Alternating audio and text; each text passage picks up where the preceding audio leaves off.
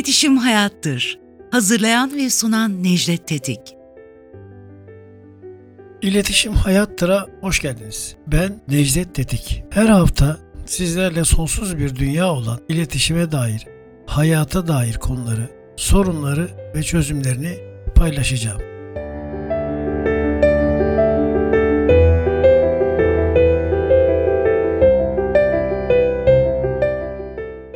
İletişim Hayattır'a hoş geldiniz. Ben Necdet Tetik.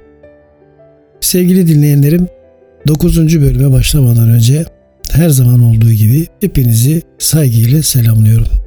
Sağlık sorunlarım nedeniyle yaklaşık 15 gündür kayıt yapamadım. Bir anlamda da sizlerden ayrı düştüm. Bununla ilgili özür beyanımı zaten Twitter'da e, yayınlamıştım. Sizlerden gelen geçmiş olsun mesajları hastalık süresince benim için çok büyük bir moral kaynağı oldu. Hepinize tekrar bu konuda tekrar tekrar teşekkür ediyorum. Hastalığım süresince arayıp soran kardeşlerime de ayrıca minnettarım. Onu belirteyim. Evet, muhteşem Süleyman, Kanuni Sultan Süleyman diyor ki Halk içinde muteber bir nesne yok devlet gibi.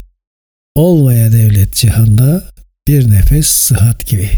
Yani milletin gözünde devletten daha değerli bir şey yoktur ama insanın sağlıklı bir nefesi en büyük devlettir. Hiç tartışmasız katıldığımız bir söz.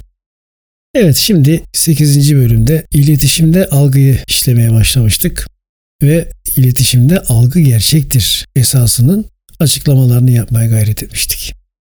Bu bölümde bu konuyu daha da geniş anlatacağımı söylemiştim. Hatta en büyük algı operasyonlarından sayılan soykırımlar, onları yapanlar, onlara maruz kalanlar ve Türkiye gibi soykırım yapmadığı halde soykırım yapmış gibi gösterilen topluluklar, toplumlar, ülkeler nasıl bir algı oluşturma gayretiyle karşı karşıya bunları giderebildiler mi? Gidermek için neler yaptılar? Kim daha başarılı oldu? Örneklerle anlatmaya çalışacağım. Ama bu bölümün soykırım örneği dünyanın gelmiş geçmiş en büyük soykırımlarından kabul edilen bir insanlık e, faciası, bir yüz karası olan Yahudi soykırımı bir anlamda da Holocaust. Bunu anlatacağımı söylemiştim. Bildiğiniz gibi geçen bölümde de değindim. Dünya ne zaman ekonomik krize girse, dünya çapında küresel bir krize girse arkasından mutlaka bir dünya savaşı çıkıyor. Dünya karışıyor, sonra tekrar işler eski haline döndürülmeye çalışılıyor. Ama bu arada savaşın kendisi kötü, oluş şekli kötü, sonuçları kötü. Bunu da baştan söylemiştik. Aynı fikirleri devam ettiriyoruz. Açıklamaya gayret edeceğiz. 1929 dünya ekonomik bunalımı Amerika'da başlayıp Avrupa'ya ve Asya'ya sıçradıktan sonra dünyadaki bütün ülkeler ekonomik tedbirlerini arttırmışlar. Kendilerini adeta kartlarını alarak koruma altına almaya çalışmışlardır. Bu ülkelerin içinde gerçekten ek- ekonomilerini düzeltmek için tedbir alanlar olduğu gibi ekonomik krizi kendi amaçlarına hazır bir araç gibi kullanmak isteyen başta Hitler canisi olmak üzere başka siyasi liderler de çıkmıştır. Zaten İkinci Dünya Savaşı'nın çıkış sebebi yalnızca ekonomik kriz değil. Ekonomik krizin bahane edilerek Hitler'in ve Nazilerin başlattıkları inanılmaz bir projenin hayata geçirilmesiydi. Sonuçları tam bir felaket oldu. Hala üzerinden şunca yıl geçmesine rağmen konuşuyoruz.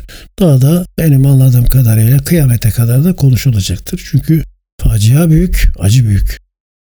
İnsanlık çok büyük bir dram yaşamıştı. Bunu atlamamak lazım.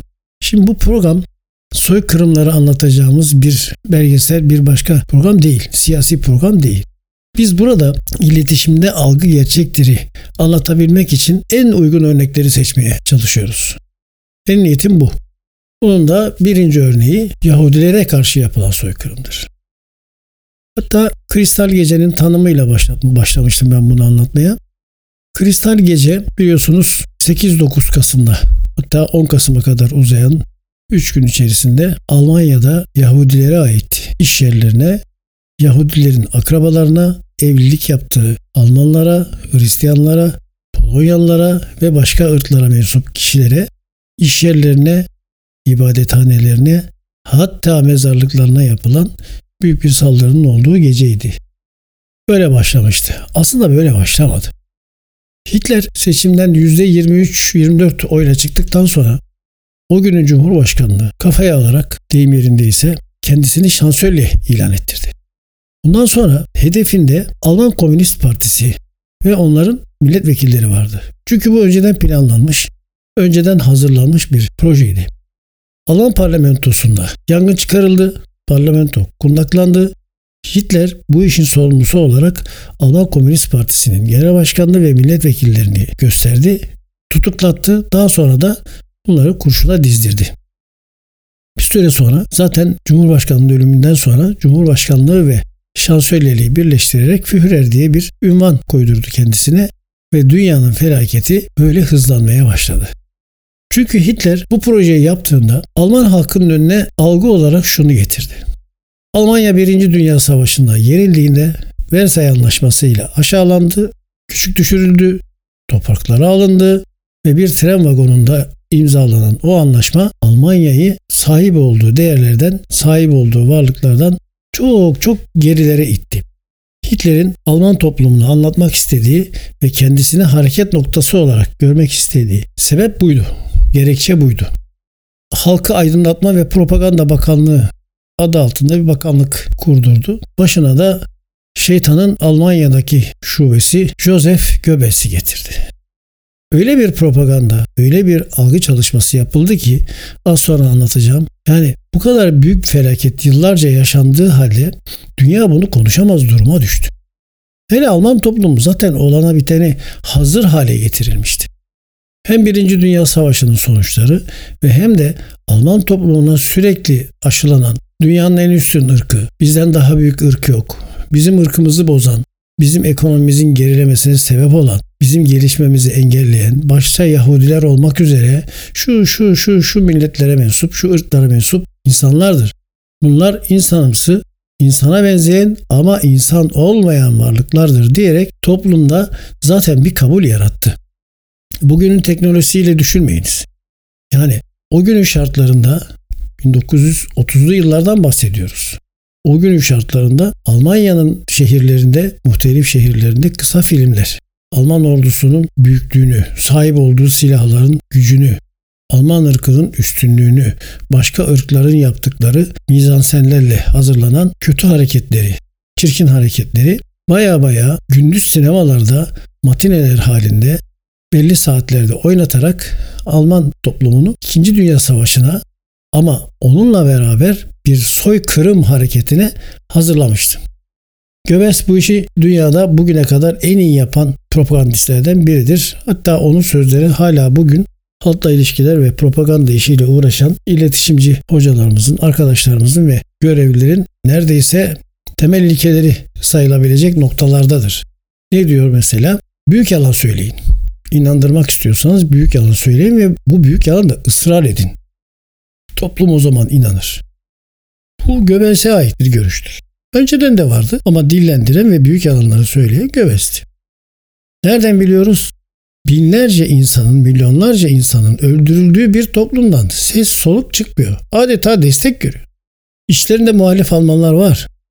Bu işe karşı çıkanlar var. Var ama onlar da aynı muameleye tabi tutuluyor. Hemen vatan haini. Efendim Alman ırkına ihanet etti gibi.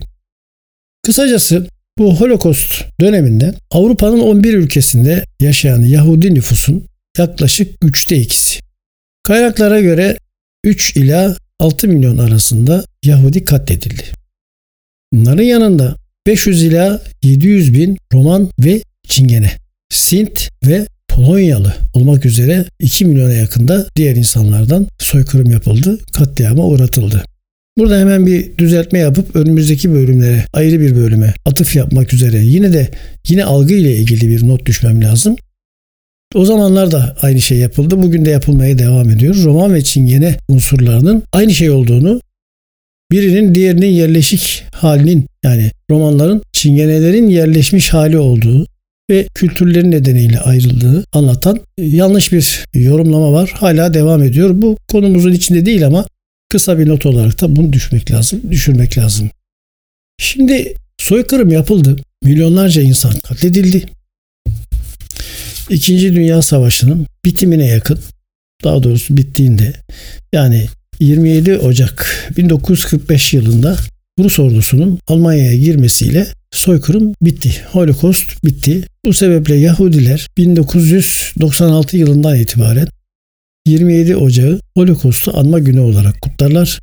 Eğer yayın yapma şansımız olabilseydi, sağlığımız el verseydi geçtiğimiz hafta 27 Ocak'ta onun yıl dönümünü biz de Yahudi kardeşlerimize geçmiş olsun diyerek devam ettirecektik. Dileklerimizi iletecektik.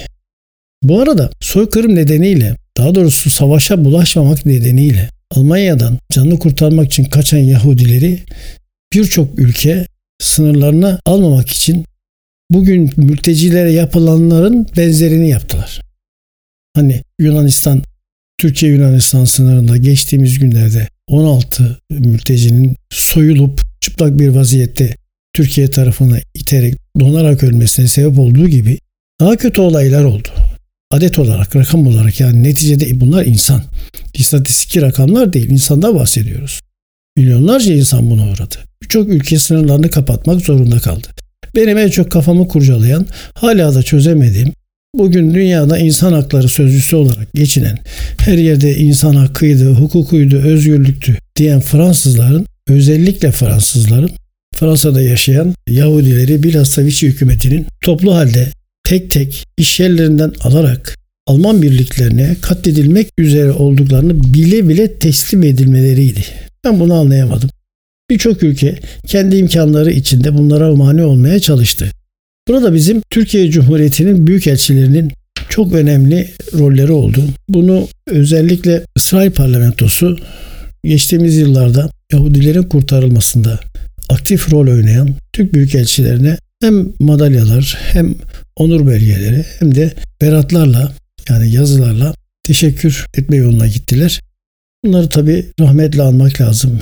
Mesela Namık Kemal Yolga, Selahattin Ülkümen, Necdet Kent, özellikle Necdet Kent, Coca-Cola CEO'su Muhtar Kent'in babası olarak bilinir ama aslında bu işlere çok emek veren, çok mücadele eden, hatta toplama kamplarına sevk edilmek üzere Marsilya'da 20 kişilik vagonlara yüzer iki yüzer insanın tıkılarak ve soyularak muayene edilmelerini engellemek amacıyla gidip sevk edilecek trene binerek diplomatik dokunulmazlığını da kullanarak bunlar bizim vatandaşlarımız, bunlar Türk vatandaşlarıdır şeklinde direnerek yüzlerce insanın hayatını kurtarmıştır. Bir başka rahmet ve minnetle anmamız gereken Behiç Erkin, Paris Büyükelçimiz Behiç Erkin hatıralarını torunu Emir Kıvırcık Büyükelçi isimli kitabında yazdı. Okumanızı tavsiye ediyorum. Bu da herkesin elinden geldiği kadar o günkü Alman savaşına, 2. Dünya Savaşı'na bulaşmamak için yapmaya gayret ettiği Yahudilerin hayatına müdahale etmek idi.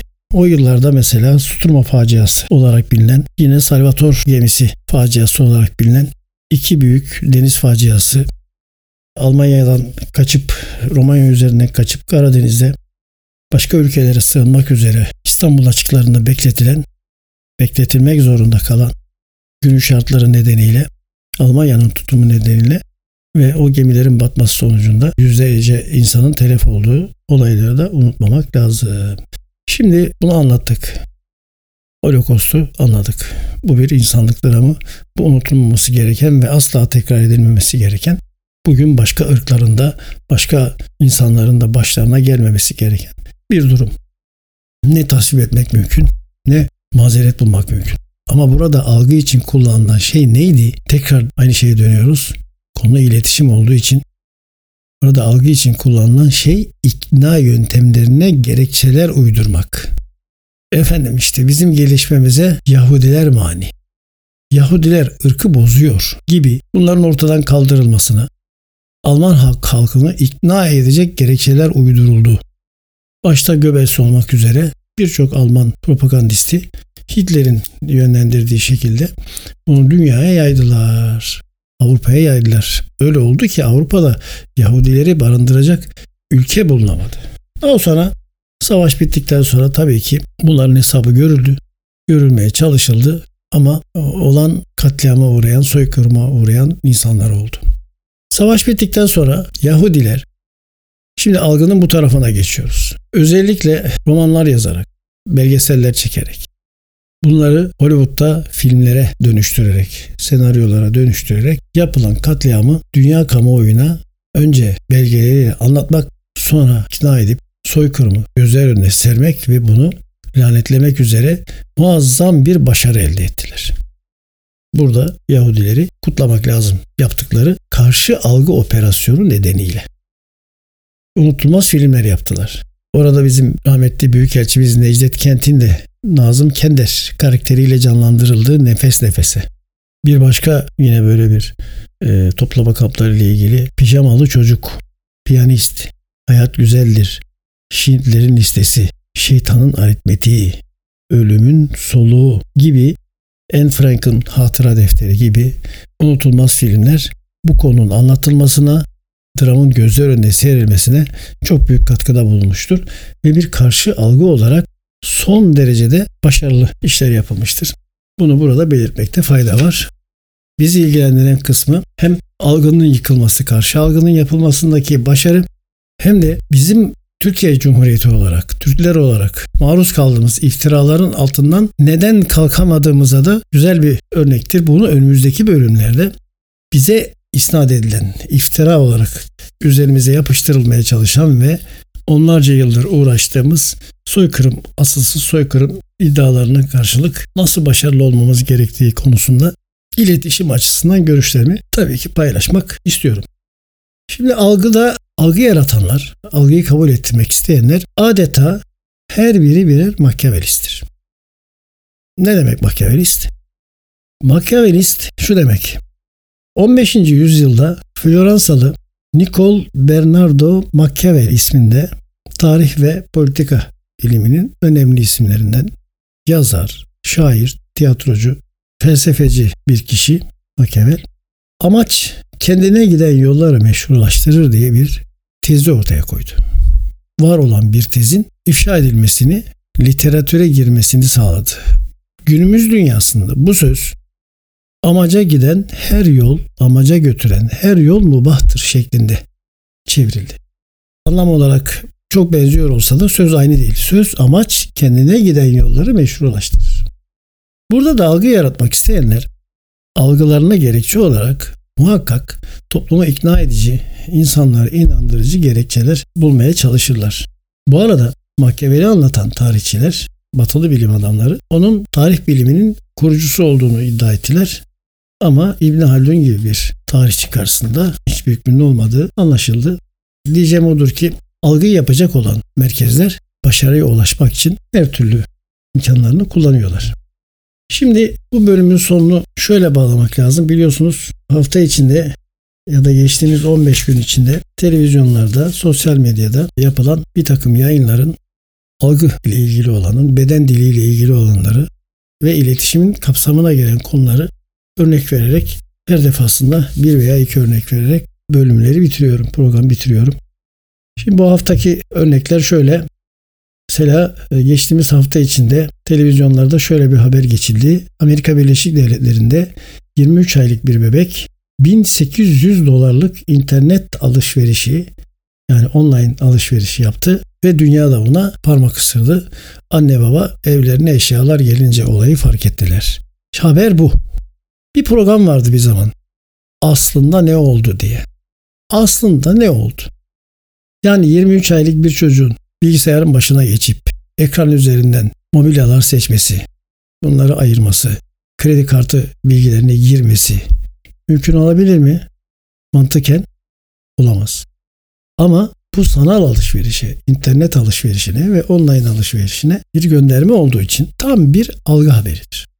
Yine geçtiğimiz hafta Amerika Birleşik Devletleri'nin bir eyaletinde çok meşhur bir siyahi aktörün sunumunu yaptığı temalı Pulitzer ödüllü bir Holocaust çizgi filmi olan Maus'un eleştirisinde Holocaust'un ırkla ilgili değil de insanlarla ilgili bir şey olduğunu söylediği için program yapımcısı sunucuyu iki hafta programdan uzaklaştırdı. Bakın ne kadar dikkatle takip ediliyor ve en küçük bir algının kaymasına, kaydırılmasına imkan verilmemesi için ellerinden geleni yapıyorlar. Doğru da yapıyorlar. Şimdi başka örnek. Dediğim gibi bu daha önce bunu çok sık tekrarlıyorum. Bizim programımız bir siyaset programı değil. Burada siyaset yapmıyoruz. Ama örnekler siyasetle çıkıyor. Zaten algı da genellikle bir siyasi iletişimin büyük bir parçası olarak düşünülüyor. Öyle kabul ediliyor. Öyle olmamasına rağmen ağırlıklı olarak siyasal iletişimde çok kullanılır. Kullanılan bir yöntemdir. Ama kişisel iletişimde de iletişimin başka türlerinde de geçerlidir. Şimdi bu son örnekte şöyle. İletişim doktoru bir hanım gazeteci bir sebeple gözaltına alınıyor.